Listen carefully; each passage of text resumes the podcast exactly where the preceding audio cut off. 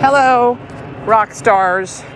I'm out walking, so you might hear airplanes or dog barkings, but I have a topic I want to talk about today that I think is crucially important because it keeps coming up in my coaching sessions with my clients.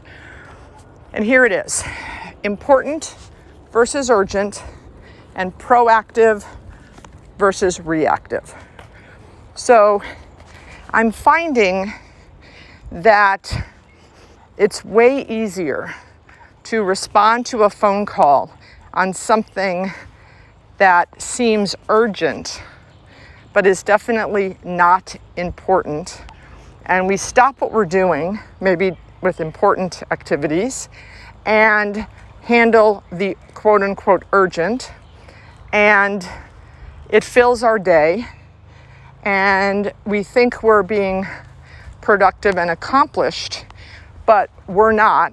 We're just filling up our day with activities. And I don't want to say they're meaningless because it's not that they're meaningless, but they're not important, meaning they're not moving the ball on your future wealth. And that's what I always want you to be thinking about.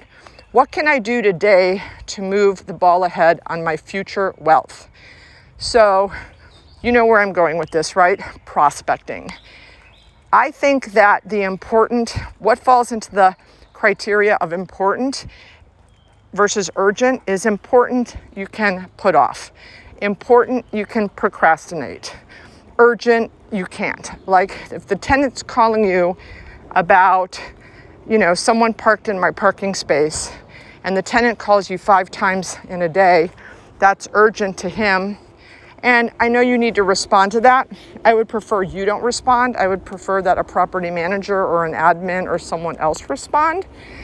But those kind of things fill up your day.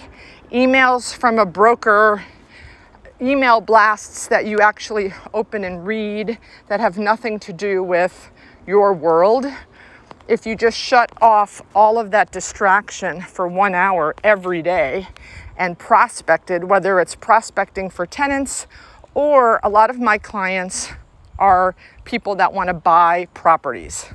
And I say to them when I'm on the call once a month, what did you do in the last 30 days? How many people did you call to see if they wanted to sell their property? And many of them are embarrassed and there's silence because they say, I've been so busy. And then I go, Well, what have you been busy doing? This is the most important thing you should be doing is reaching out to potential sellers and starting to create relationships with them. They're not going to say yes the first time, but they might say yes the fifth time. But you've got to get them in your CRM so that you're following up with them on a quarterly basis three of the properties I own were examples of that. Starting with one phone call, creating the relationship, and then consistently reaching out and staying top of mind so that when they decided to sell, I was one of the people that they considered selling to. Or in one situation, I was the only person they decided they were going to sell to. How great is that? So, important versus urgent proactive versus reactive.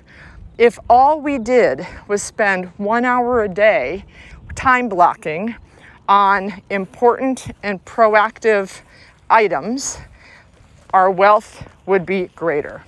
So take a look at your calendar, block out time, don't take calls, don't look at emails, and just work on important and proactive things today and see how you feel at the end of the day.